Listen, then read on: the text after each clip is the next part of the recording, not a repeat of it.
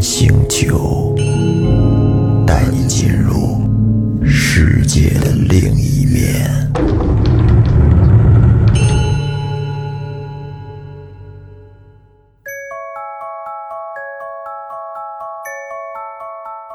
各位听众朋友，大家好，欢迎收听本期的《怪谈星球》，我是老岳。我是雷子，大家可以听出来，今天我不是一个人，这终于把雷哥给拉过来了。您知道讲这个恐怖故事啊，一个人是真有点害怕，真瘆得慌，两个人呢还可以相互的壮壮胆儿。相互鼓励一下啊。对对对对对。那雷哥今天给大家带来一什么故事呢？这个是咱们一个听众梁投的一个稿儿哦是一个关于女人的故事。好，那咱们就正式开始。咱们正式开始。嗯，这事情是发生在二零一一年，那会儿啊，我上初一。那一年，我家刚搬到了新分的房子，是县里北郊新开发的地方。那个地方有一座小山，因为像牛头，所以被称为牛头山。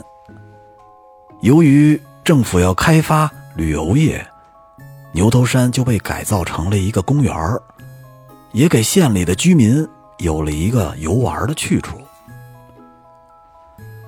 当时开始建的时候，就经常听说那牛头山本身就是一个乱坟岗子，挖掘机不知道挖出了多少具棺材，当时听着就瘆得慌，也没太往心里去。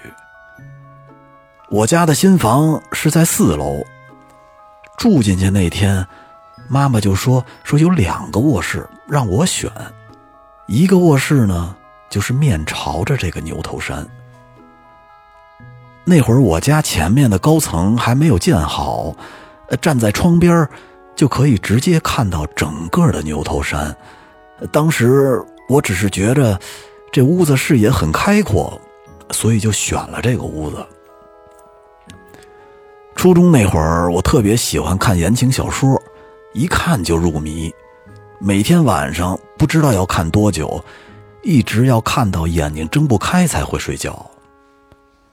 有一天晚上，我还和平时一样坐在这床上看小说，因为躺着怕睡得太快了。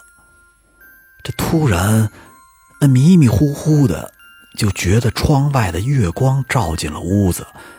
异常的明亮，外面隐隐能看到牛头山的样子，心里不由得感叹：这月光好亮啊！我就被这样的月光给迷住了，脑子里只有月光。这会儿，一个女人不知不觉的从门口走了进来。因为我家门口有一个连墙的衣柜，是看不到门的。我当时好像被这月光勾走了魂儿，隐约的看到他，并没有异常的感觉。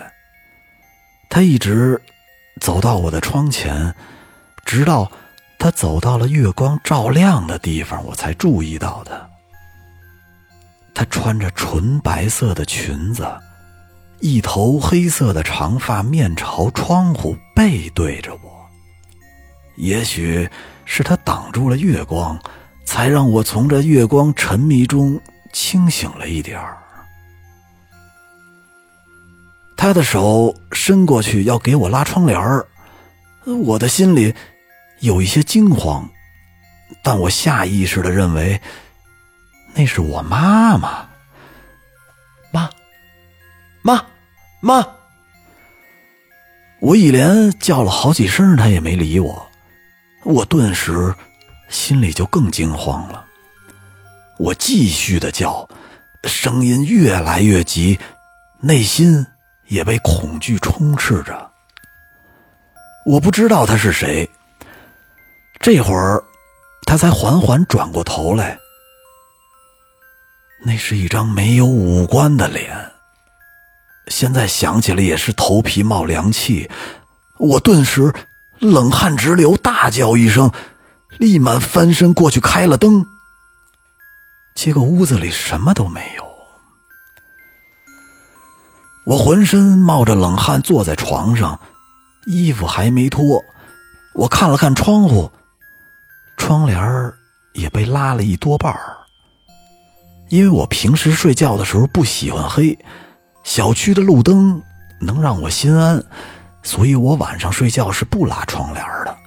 窗户外面照来路灯的光亮，并没有月光。我立马起身。到了爸妈的卧室，他们并没有听到我呼喊的声音，但被我开门的声音给惊醒了。我惊慌的告诉他们我遇到的事儿，他们只说：“你就是做了个噩梦而已，你拉了窗帘可能自己给忘了。”但只有我自己知道那种真实感，内心深处。并不觉得那仅仅是一个简单的梦。那晚，我挤在爸妈中间度过了一晚上。第二天开始，我就没有再住过那个房子。直到这事儿过去一个月有余，那天我一个开麻将馆的姑婆到我家，说起经常去他们麻将馆的一个老太婆住院了。姑婆。和一些朋友去看望他的时候，发现他的脑子有点不太清楚，总是断断续续的在说一些事儿。那天晚上我去牛头山锻炼，晚上下来的时候有些晚了。由于牛头山还在开发阶段，路上的人也少，弯弯绕绕的，只有我一个。正在我心里发怵的时候，就远远的看到一个穿白衣服的女人走在前面，就想着搭个伴儿一起下山。我快步上去拍了一下那个女人的肩膀，那女人转过头来，我发现她竟然没有脸，我当时立刻就被吓晕了过去。听完这个故事，我不由得又是一身冷汗。这事儿竟然如此的凑巧，总是在想，我们遇到的会不会就是所谓的鬼呀？我更加相信了那天晚上不只是一个梦。这又是一连好多天睡觉不敢关灯。牛头山修建的那段时间。县城里陆陆续续的传出来好多异闻，让我当时都不敢去牛头山，每天都在惶恐中入睡。现在事情已经过去近十年了，北郊的这个地方不再荒凉。牛头山建成以后，周围陆陆续续的建了好多小区，也搬来了医院、学校。牛头山。和县里的古塔已经成了我们县里的标志。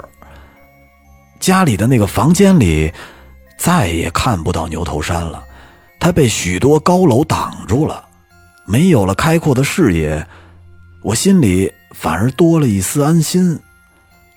那天晚上的事儿，我一直记忆犹新，经常和朋友聊起。